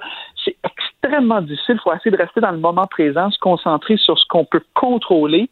Mais euh, c'est tout un défi. Alors, c'est vraiment ça. Il faut, essayer, on fait, faisons confiance à la science pour qu'il y ait un vaccin qui, qui, euh, qui nous ramène à l'ordre pour que, pour, que les jeux aient finalement lieu, puis pour que tout le monde puisse euh, revenir à un quotidien plus habituel. Ben, un message d'optimisme qui fait beaucoup de bien. Merci beaucoup, Benoît, de nous avoir parlé ce matin. ça fait plaisir. Bon été, Caroline. Bon été, bon été à toi et à toute la famille. C'était Benoît Huot. Caroline Saint-Hilaire. Pas d'enveloppe brune, pas de lobbying. Juste la vraie bonne radio, dans les règles de l'art. Cube Radio. C'est le moment du jour, de la semaine où on salive tous en régie, en studio et un peu partout au Québec parce qu'on parle de barbecue avec notre papa derrière le grill, Maxime Couture. Bonjour Maxime. Bonjour Caroline. Ah, une grande question philosophique aujourd'hui. Charbon ou briquette? Ouais, ben c'est ça. Euh, écoute, euh, cette semaine, j'ai eu une question d'un auditeur, là, Philippe, un, grand amateur de barbecue, qui m'a écrit. Il voulait connaître la différence vraiment entre le charbon de bois puis les briquettes. Parce que souvent, quand on a un, barbecue au charbon, on arrive dans les grandes surfaces, puis là, on voit les sacs, on a, on a une différence entre le, charbon de bois, souvent c'est écrit en anglais, l'homme coal, ou euh, vraiment les briquettes. Là, on veut pas se tromper, on veut choisir euh, la, bonne affaire. Mais ben, le fameux euh, charbon de bois, là, c'est, vraiment juste du bois. Ici au Québec, on utilise souvent l'érable qu'on fait chauffer à très haute température, mais en ayant très peu d'oxygène. le bois, il s'enflamme pas, mais toutes les matières végétales, les huiles et tout, ça, va se brûler, ça va se consumer. Puis tout ce qui reste, là, c'est, du bois pur, là, ce qu'on voit, le charbon noir. C'est des espèces de morceaux de différentes tailles de bois qu'on va trouver dans les sacs là, en quincaillerie. Alors que la briquette, elle, c'est ce qu'on voit souvent, on le voit même ça dans les films américains, c'est la petite boule noire uniforme. Euh, c'est très populaire aux États-Unis. Grosso modo, c'est de la poussière de charbon, du charbon moulu qu'on va compresser ensemble avec des, des cols. Par exemple, on va utiliser de l'amidon, des choses comme ça. Puis souvent, on va mettre des produits accélérants. Et il y a deux grandes équipes. Là. Il y en a qui disent, moi, je suis plus charbon. Il y en a qui disent, moi, je suis plus briquette. Les deux, ils ont des avantages. Ça dépend, moi, ce que je dis, ça dépend ce que vous voulez cuisiner. Si vous prenez du charbon de bois, ben là, on a un meilleur contrôle vraiment sur l'essence de bois. Fait que là, on peut aller chercher de l'érable, du mesquite, du chêne, de l'icorie. Puis chaque essence de bois, comme tu le sais, ben, ça va amener un profil de saveur un peu différent. Puis ce qui est le fun du charbon de bois, c'est que ça brûle vraiment à des très hautes températures. Quand vous ouvrez votre sac, là, vous allez avoir des gros morceaux de charbon, vous allez en avoir des plus petits dans le fond. Là, vous mettez ça dans, dans le barbecue, puis ça, ça chauffe tempête. Fait que si vous voulez faire des steaks, des grillades, des choses qu'on va faire cuire là, à 5, 6, 700 degrés rapidement, ben ça, le charbon, c'est vraiment idéal. Sauf que son enjeu, c'est qu'il va monter à très, très haute température rapidement, mais il va chuter très rapidement aussi. Donc, la briquette, ce qui est intéressant, c'est que vu que chaque boule, la petite boule est pareille, est de même taille, ça brûle de manière beaucoup plus uniforme puis beaucoup plus longtemps. Donc, ça coûte moins cher en plus que du charbon, c'est ça qui est le fun, mais ça prend plus de temps à s'embraser. quand vous allez essayer de, décoller votre briquette, c'est un petit peu plus de travail. Souvent, il y en a qui vont rajouter des produits accélérants par-dessus. Euh, mais une fois que ça part, là, c'est vraiment le fun parce que ce qui est le fun avec ça, c'est qu'on peut faire des, ce qu'on appelle du slow and low. Fait que si vous faites euh, du pulled pork, si vous faites euh, de la brisket, des côtes levées, des choses qui vont prendre 3, 4, 5, 6, 10 heures à cuire, ben là, votre température est moins haute, mais elle va être beaucoup plus douce, beaucoup plus longue, beaucoup plus uniforme. Pour savoir, là, quand on est, c'est le temps de mettre nos trucs sur le barbecue, le charbon, là, c'est pas, pas compliqué, ça vient rouge tempête, et rouge, rouge, rouge. Que là, vous êtes capable de mettre euh, vos steaks, vos choses sur, le grill. Pour les briquettes, ça va prendre en feu, le feu va s'éteindre, puis ils vont devenir blanches. Ça, c'est là que c'est là que c'est la température est optimale pour, euh, pour euh, vos cuissons comme je vous dis, c'est pas vraiment une question de je suis plus team charbon, plus team briquette, c'est plus qu'est-ce que je vais cuire aujourd'hui? Avec ça, vous allez être capable de, choisir euh, euh, le, bon combustible. Je, continue, écoute, je, prends des notes, puis moi je réalise que je suis vraiment old fashion et euh, très, très, très, très plate. Maxime, je suis vraiment plus propane. Je, je, vais vers la facilité. Je sais que je vais être jugée, là. Ben non, mais en plus, j'ai une recette pour toi. Propane, charbon, briquette, whatever ce que vous allez utiliser, vous allez adorer ça. C'est une entrée qui est vraiment facile à faire, est vraiment délicieuse. Euh, à nos crayons, tout le monde. Ah oui, ben c'est simple, même pas besoin de prendre des ah. notes tellement que c'est facile. Feta grillé aux herbes et aux tomates. Vous prenez un morceau de feta, euh, forme rectangulaire, là, prenez la grosseur que vous voulez en fonction du nombre de personnes que vous allez être. Euh, si vous n'aimez pas ça trop salé, le feta, souvent c'est ce qu'on entend, passez-le à peu près une minute à l'eau claire en dessous de l'eau ça va juste enlever le sel, puis votre feta va quand même se tenir, puis il va avoir un excellent goût, il va juste être un petit peu moins salé. Là, vous l'assèchez un petit peu sur un essuie-tout. Vous mettez ça sur une feuille de papier d'aluminium. Puis là, vous vous amusez. Vous ajoutez de l'ail broyé. Vous pouvez mettre des tiges de thym, du romarin.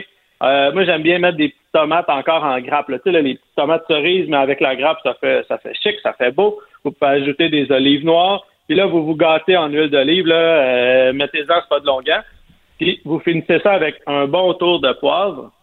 Euh, là, on met, moi, habituellement, je mets pas de sel parce que déjà, le feta, souvent, est quand même assez salé, mais vous mhm. pouvez en mettre si vous voulez. Si vous êtes au propane, vous refermez le papier d'alu puis vous mettez ça euh, en cuisson indirecte, donc pas directement au-dessus du feu, mais vous allumez, euh, par exemple, votre brûleur à gauche, vous le mettez à droite. Si vous êtes au charbon, laissez le papier d'aluminium ouvert, puis mettez un petit peu de copeaux de bois là, pour, pour faire un peu de fumée. Vous faites griller ça, fumer 15-20 minutes à peu près à 300 degrés. Moi, ce que j'aime, là, c'est que le, feta, il devient doré un petit peu. Les tomates aussi. L'huile, elle infuse avec l'ail. Je veux pas un feta tout complètement fondu. Là. Je veux qu'il se tienne encore un peu, qu'il commence à fondre. Puis, euh, si vous n'êtes pas sûr, faites-les cuire, comme je vous dis, indirect. Ça va peut-être être un petit peu plus long, mais ça va être délicieux, puis vous allez être plus en mesure de, contrôler. Fait que là, vous sortez ça du barbecue, mettez ça dans le milieu de la table avec une baguette de pain, les invités avec une cuillère, se servent. Vous avez le feta, la tomate, l'huile, l'ail, le poivre, le thym, c'est exquis, c'est vraiment bon. C'est super estival, c'est le temps de faire ça. Je, pourrais faire la même recette, Maxime, avec un morceau de tofu? Absolument. Le tofu, c'est toujours bon aussi pour ça. Puis avec l'ail, vous allez être capable d'aller chercher un profil de saveur qui est vraiment le fun. C'est une excellente idée. Et euh, puis parle-nous d'une recette de saumon fumé. Ouais, ben écoute, j'ai eu une chance euh, extraordinaire en fait semaine. Je suis allé à la pêche au saumon en Gaspésie. Première fois que j'essayais ça. C'était une aventure incroyable. C'était une rivière claire, limpide. Les saumons, c'était immense. C'était vraiment le fun. Fait que ça m'a donné le goût de vous parler d'une recette que j'adore faire, c'est du saumon fumé. C'est une recette qui est vraiment facile. Quand on commence là, dans le domaine du, barbecue au, charbon, on a tendance, moi j'ai tendance à, à, suggérer cette recette-là parce que c'est facile, vous pouvez pas vous tromper puis vous y allez selon vraiment votre goût. Puis tu sais, saumon fumé, là, ce qui est le fun, c'est que c'est du barbecue qu'on peut manger matin, midi, soir. Ça se mange bien au déjeuner, ça se mange bien en dîner, puis ça se mange bien le soir. Fait que ça, c'est vraiment le fun. Vous prenez votre filet de saumon le plus gros possible, puis on va préparer une saumure. Je vous ai déjà parlé d'une saumure là, une couple de semaines pour le poulet. Où là, l'objectif de la saumure, c'est de faire en sorte que notre poulet devienne le plus juteux possible, que l'eau rentre dans le poulet. Et là, on veut l'inverse. On veut réduire l'eau dans le saumon pour lui donner une texture un petit peu plus ferme, un petit peu plus bonbon. Ça va se tenir en bouche. Fait qu'on va préparer une saumure sèche. Ce que vous prenez filet de saumon dans un grand plat. On le veut étendu. Il ne faut pas qu'il soit plié en deux, donc le plus grand possible que vous avez. Là, on prend du gros sel puis de la cassonade. en proportion, là, je vous dirais que, mettons, 3 à 4 cuillères à soupe de gros sel, on fait x3 pour la cassonade, fait qu'un 10-12 cuillères à soupe de, de cassonade. Vous pouvez ajouter de la coriandre moulue, du paprika, euh, de la poudre d'ail. Vous mettez ce que vous aimez. Il y a beaucoup d'épices boréales ces temps-ci aussi sur le marché qui sont vraiment le fun. Fait que, par exemple, poivre des dunes, des choses comme ça. On va chercher un profil de saveur super intéressant pour, pour le saumon. Fait que là, vous prenez votre sel, votre cassonade, vos épices, puis vous frottez votre saumon des deux côtés. Euh, vous pouvez garder la peau si vous voulez. Moi, j'aime mieux enlever la peau sur le filet de saumon parce que comme ça, la, la, la, la, fumée va vraiment mieux pénétrer des deux côtés du saumon. Vous allez avoir de quoi d'un petit peu plus euh, euh, puissant en bouche. Puis quand vous avez frotté votre saumon des deux côtés, là, on met une demi-tasse de, sirop d'érable mélangé à une demi-tasse d'eau. Là, vous couvrez votre saumon puis vous envoyez ça toute la nuit au frigo, 10-12 heures idéalement. on peut le virer là, en cours de route. Vous allez voir, là, votre saumon, il va perdre son eau ça va venir très mouillé dans votre dans votre euh, dans votre plat. Après deux heures, on sort le filet, on le rince abondamment pour retirer tout l'excès de sel. Ça, c'est super important parce que sinon, ça ne sera pas mangeable. Vous le déposez sur du euh, qu'on appelle un, fameux Scott towel, un papier absorbant là, pendant 30-40 minutes à l'air libre. On veut le laisser sécher, le, finir de laisser sécher le saumon.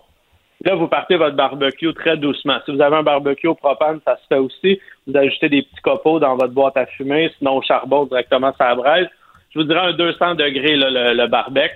Puis vous mettez votre saumon le plus loin possible des braises. On veut que ça soit, là, comme on dit, slow and low. Là, vous le laissez fumer pendant à peu près une heure et demie, deux heures. Ça, c'est vous y allez à l'œil en fonction de ce que vous aimez. Si vous aimez ça très fort, le goût de fumée, ben laissez-le un petit peu plus longtemps, mettez un petit peu plus de copeaux vous allez voir, là, la texture, elle va devenir un peu comme un bonbon. Parce que là, le sirop d'érable, le sucre qu'il y a dans le, dans le sirop d'érable, il va ressortir un petit peu du savon, puis il va venir caraméliser la peau. Là, ça va venir comme un bonbon, bien luisant, c'est vraiment le fun.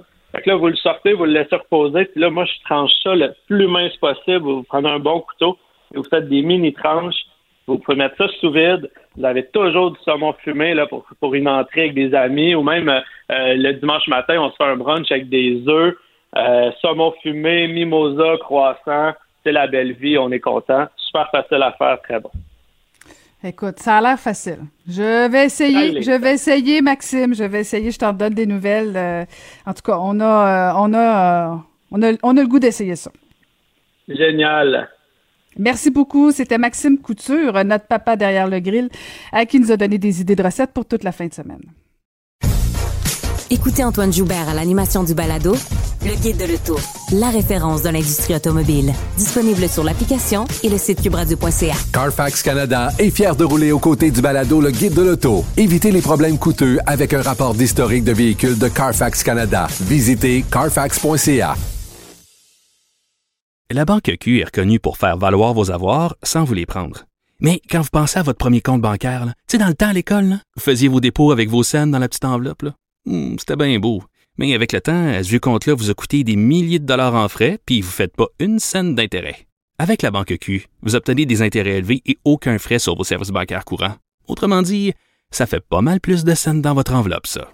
Banque Q, faites valoir vos avoirs. Visitez banqueq.ca pour en savoir plus. Ancienne mairesse de Longueuil, l'actualité.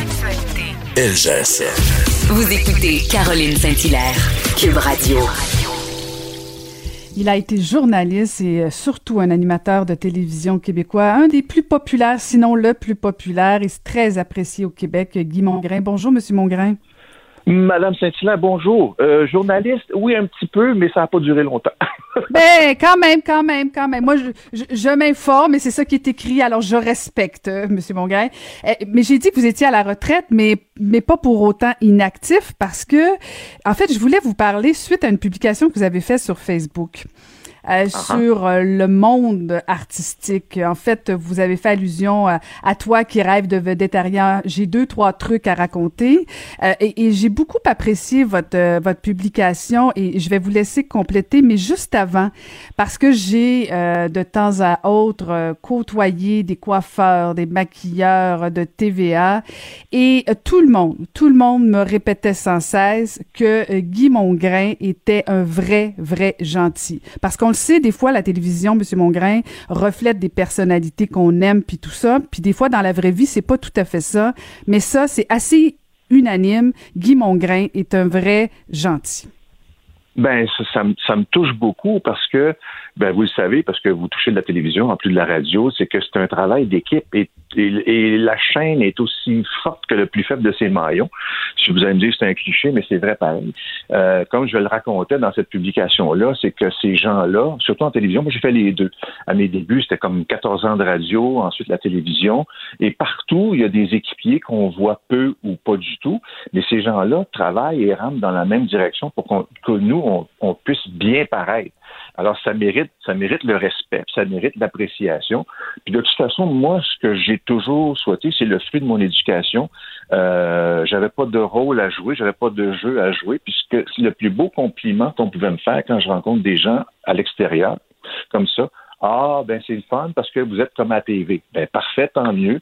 Euh, j'avais une devise anglaise qui disait What you see is what you get, puis j'avais pas d'autre personnalité à offrir que la mienne, avec mes petites qualités, mes grands défauts, puis mes travers, toutes ces choses-là. Puis je pense que la vie publique, la télévision, entre autres, est un miroir grossissant. Et ce genre de réflexion-là que j'ai mis euh, par écrit, ça peut aussi bien s'adapter à vous qui avez connu la politique. On est, on est dans l'œil public et il y a, peut-être probablement des gens qui se font une idée, qui ont une perception. Et quand la perception est confirmée, ben, tant mieux, on vit bien avec. Mais ma question, c'est pourquoi avoir senti que ce besoin de faire cette publication en donnant bon des, des trucs très gentils pour les gens qui euh, qui du jour au lendemain euh, sont euh, sont subjugués par la vedettariat, tout ça. Est-ce que c'est suite à la vague de dénonciation des agressions sexuelles? C'est sûr qu'il y a une inspiration, mais je voulais surtout pas la personnaliser. Je voulais juste prendre un temps de, de réflexion. Et ce que j'ai écrit là-dessus, c'est pas romancé, c'est le fruit de ce que moi j'ai vécu au terme de pendant ces 41 années-là dans l'œil public. J'ai eu mon lot de critiques, j'ai eu mon lot de traitements injustifiés, comme je le raconte. Et ça, ça c'était là avant que j'arrive et ce sera là après que j'arrive. Et c'est comme ça, c'est la nature. C'est la nature des gens qui nous observent. Euh, Est-ce qu'il y a un brin de jalousie derrière ça, je ne sais pas, mais ce sont des choses qui arrivent. Alors, mais je voulais pas le personnaliser, je vais juste faire un petit rappel à l'ordre. Ce que je comprenais pas, c'est qu'avec la vague qu'on a eue précédemment, je pense à l'affaire d'Éric Salvaille, je pense à l'affaire de Roson, il aurait dû avoir un petit doigt quelque part chez tout le monde pour dire, hey, hey, hey, surtout avec l'univers d'aujourd'hui, là, où on a des téléphones intelligents partout, où on a l'Internet partout, puis la libéralisation de la parole partout, il faut être encore plus prudent. Et il y, a une, phrase pour laquelle je suis assez, euh, assez euh, content de l'avoir mis là. Tout le monde dit, oui, le droit à l'erreur comme j'expliquais, comme je l'ai écrit, l'erreur est un concept à géométrie variable. C'est-à-dire, pour quelqu'un, l'erreur peut être minime, pour quelqu'un d'autre, l'erreur peut être très grave. Pas à moi de juger, mais ce sont des faits allégués. Donc, euh, l'autre chose, c'est que j'en ai signé des contrats comme vous, Caroline, et il y a toujours ce petit paragraphe qui dit tout comportement, geste, parole qui peut porter préjudice à l'entreprise euh, verra euh, ce contrat résilié automatiquement sans préavis. Ça existe, ça existe ces histoires-là. Ça existe partout. Alors les, les gens qui nous engagent se protègent et tentent en même temps de nous protéger. Puis c'est intimement lié. On n'a pas le choix. Est-ce que vous pensez que votre le fait que vous étiez très apprécié, vous l'êtes toujours, là, je parle au passé, mais vous étiez très apprécié quand vous étiez animateur, là, en fait, quand vous étiez devant l'écran, euh, de, devant nos yeux au quotidien. Vous faites référence dans votre publication au mot humilité. Euh, puis bon, vous avez raison de le dire, je, je, me le répétais quotidiennement en politique, de me rappeler qui j'étais, d'où je venais constamment. Est-ce que c'est c'est une des raisons pour laquelle euh, vous êtes encore toujours si apprécié? Je ne sais pas, parce que l'appréciation, on court pas après. L'appréciation, bien souvent, vient d'elle-même. Mais moi, ce que je voulais, c'est de, de travailler avec honnêteté. Euh, oui, je, oui, ben, dans le cours des, des émissions que j'ai faites, j'ai pu commettre des erreurs, j'ai pu commettre des impairs, mais c'était rien, rien de grave. C'est des choses pour lesquelles je pouvais euh, m'excuser. Mais ça, ça vient premièrement de mon milieu familial. Moi, je suis le dernier d'une famille de huit euh, où on essayait de se comprendre parce que c'est une micro-société, donc euh, c'était pas en tapant des, des points sur la, sur la table pour faire valoir son point de vue. On était capable de discuter. Mais je pense que ne jamais oublier d'où on vient et surtout de se répéter, j'étais quelqu'un avant, avant la carrière et je serai quelqu'un après. C'est pas c'est pas la carrière en radio et en télévision qui a fait de moi quelqu'un, c'est mon éducation, ma façon de penser, ma façon de voir les gens qui m'entourent. On ne sera jamais seul. Et ça, ça m'a toujours guidé.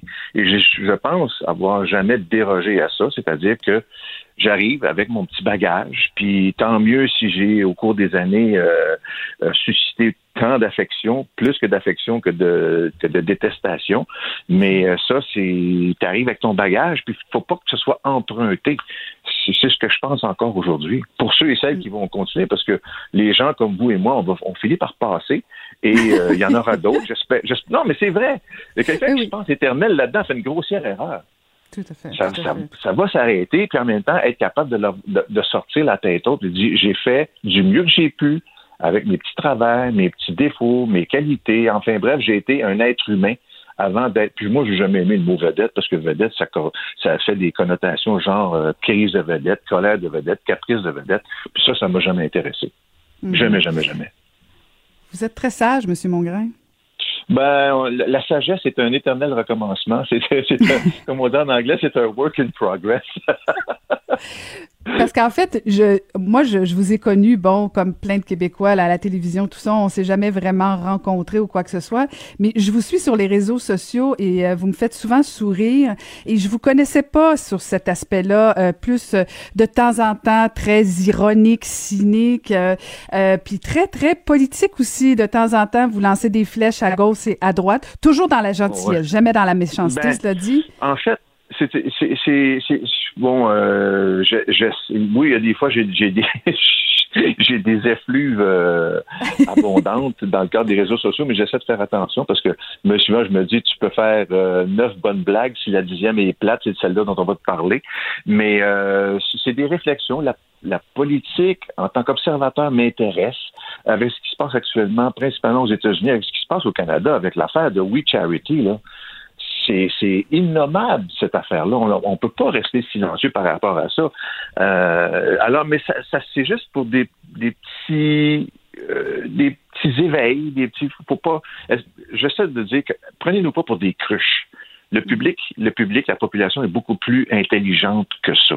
Le public, il, il s'en fait passer une fois, deux fois, pas trois fois, mais euh, il y a quand même des limites. On a l'impression qu'on tourne en rond et c'est dommage parce qu'on on met beaucoup d'espoir. Moi, j'avais entendu une phrase une fois par une élue, je pense, de Gaspé, il y a fort longtemps, qui disait, puis j'allais peut-être pouvoir me le confirmer, Caroline, c'est la population qui nous élit et ensuite on répond au groupe de pression.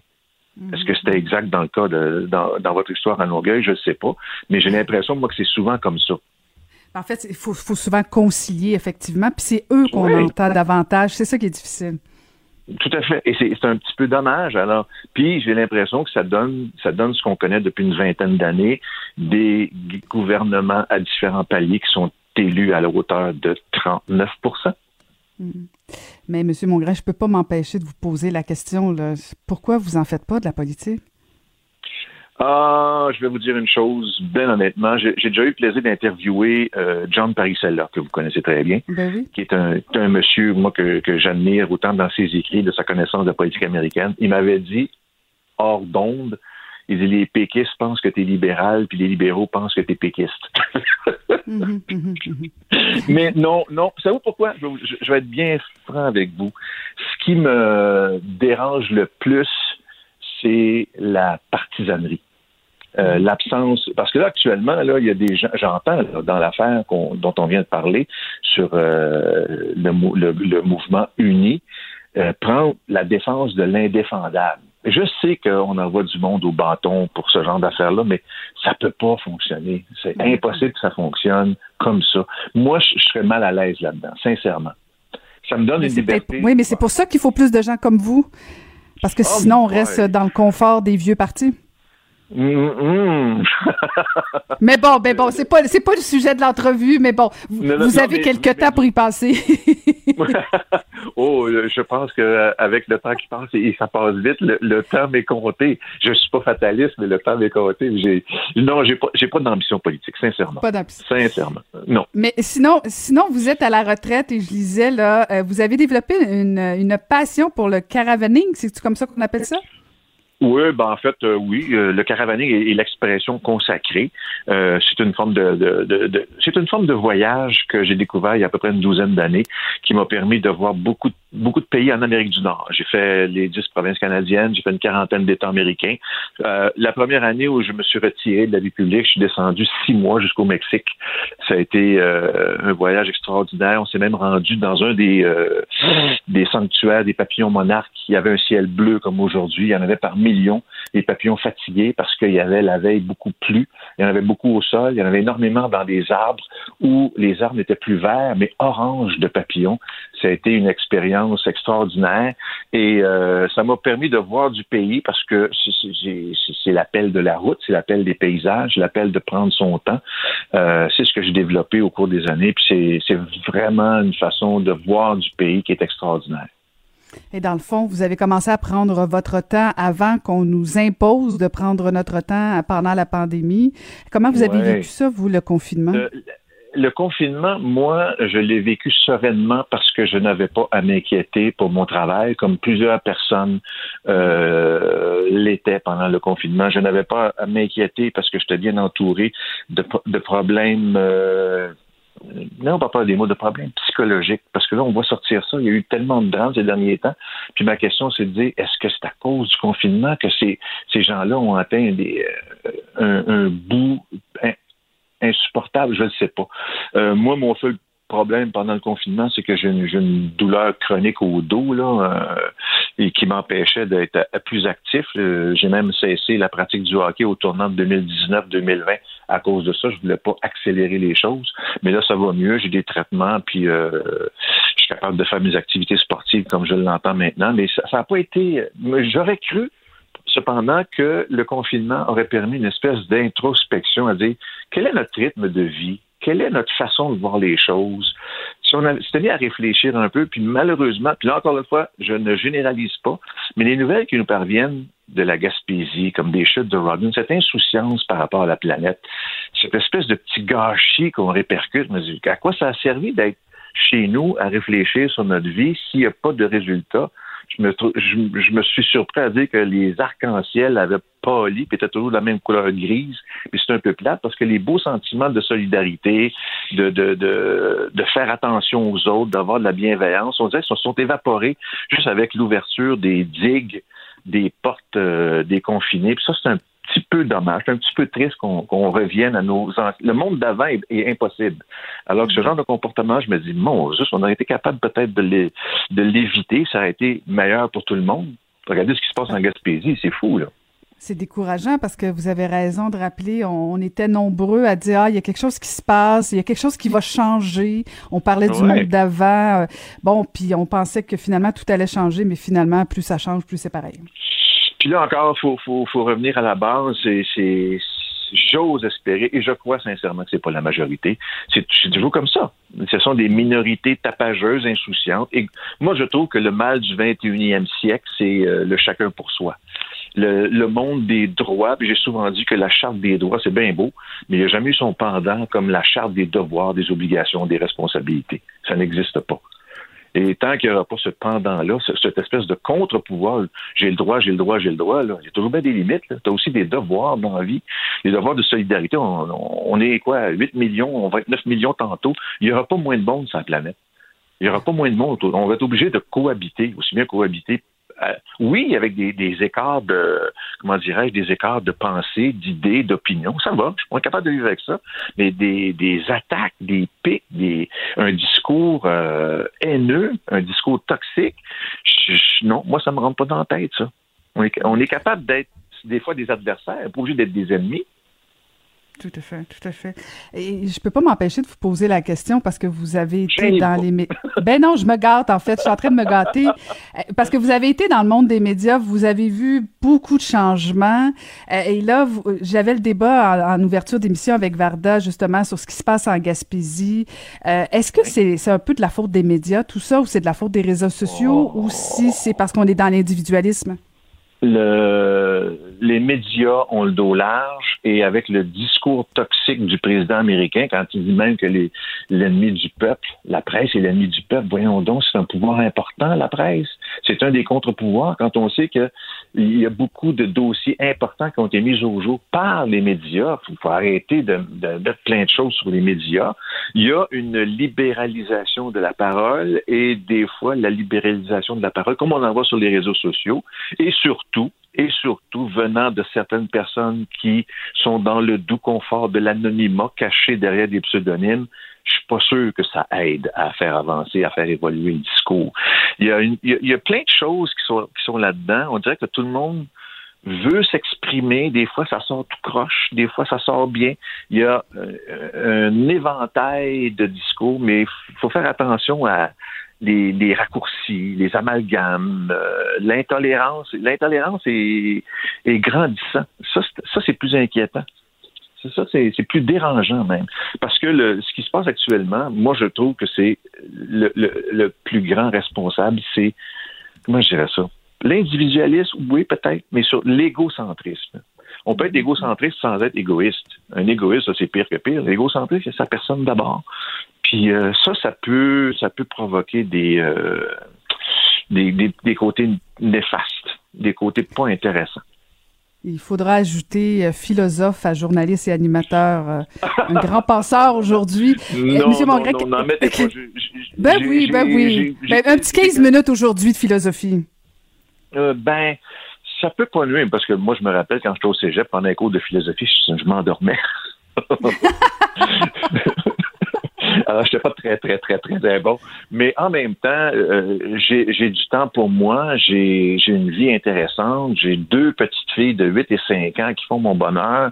Et je pense que en les, en les regardant aller, moi, ça m'aide à voir les tendances. Puis ça m'aide aussi, comme les, tous les grands-parents de l'univers, être capable de, de, pas de faire la discipline puis de tracer des lignes, mais juste de faire des nuances, de leur demander est-ce que tu penses vraiment à ça? Est-ce que tu crois vraiment à ça? Puis il y a une publication que je viens de faire. J'ai entendu le magistral discours d'Alexandria Ocasio-Cortez. je le mhm, conserve, je le conserve, puis je vais le faire écouter à mes petites filles quand elles sont rendues à l'âge euh, de capable de saisir ce qu'on ne fait pas aux femmes aujourd'hui. Ah oui, oui. Ce qu'on ne devrait jamais faire aux femmes aujourd'hui. C'est une pièce d'anthologie. C'est une pièce d'anthologie, ce discours-là. Il est important. Puis je pense qu'il va falloir arrêter. Et j'espère que le 3 novembre va donner une leçon. Puis c'est pas juste aux États-Unis. Là, il y a beaucoup, beaucoup de gens qui sont dangereux pour la planète. Je pense au Brésil. Je pense à la Turquie. Je pense à bien d'autres pays qui ont élu à leur tête des gens qui sont dans, du mauvais côté de l'histoire. Je suis convaincu de ça. Il va falloir que ça arrête à un moment donné parce que ça devient dangereux. Et dans le réalignement géopolitique actuellement, avec ce qui se passe aux États-Unis, il y a deux pays qui sont en train de se tordre les boyaux, la Chine et la Russie. Monsieur Mongrain, je suis certaine que je suis présentement pas la seule à espérer qu'un jour vous fassiez de la politique. Merci beaucoup de nous avoir parlé ce matin. C'était un vrai plaisir. Merci beaucoup plaisir partagé. Passez une bonne journée, bonne fin de semaine. merci beaucoup. Euh, c'était Guy Mongrain. Caroline Saint-Hilaire. Le divertissement radio de vos vacances. Cube Radio. Le buzz de Vincent Dessureau. Oui, Vincent Dessureau, bonjour. Salut, tellement sympathique, hein? Ah, écoute, hein, puis euh, je suis contente d'avoir parlé avec lui parce que, puis peut-être que peut-être que j'en ai manqué un bout de, de, la télévision québécoise là, mais moi, tu sais, je l'ai connu comme animateur de la poule aux œufs euh, aux œufs d'or, c'est ça. Donc, euh, charivari, des émissions comme ça. Mais jaser politique avec Guy Mongrain, c'est vraiment agréable. Oui, oui, il a des et je pense que Salut Bonjour dans ses émissions, c'est toujours gardé une grande réserve, mais je pense qu'il a des ben beaucoup de beaucoup d'opinions assez éclaircies là sur bien bien des sujets. Et je dois dire, quand il repasse de temps en temps, salut, bonjour, pour une entrevue et tout ça, je l'ai vu, je l'ai vu quelques fois. Et il passe voir les caméras, parce qu'il y a des caméramans qui sont là, qui étaient là de l'époque, il, il, s'en va les voir. il est tellement sympathique, là, des, des, comme lui, il s'en fait peu. Un vrai comme on les aime. Ben, écoute, on, va partir un mouvement, Vincent. Guy Mongrain en politique. Ben, pourquoi pas? peut-être, mais tu sais, est-ce que vraiment est-ce que c'est ce qu'on lui souhaite? Là? Ah! non, non, on souhaite ça à nous autres, pas C'est ça, exactement. C'est important, exactement. Il peut profiter de la vie aussi. Ben oui, tout à fait, tout à fait. Je sais bien, mais qu'est-ce que tu veux? Tu peux pas enlever l'ancienne politicienne en moi de souhaiter qu'il y ait des bonnes personnes qui se présentent de temps en temps aussi.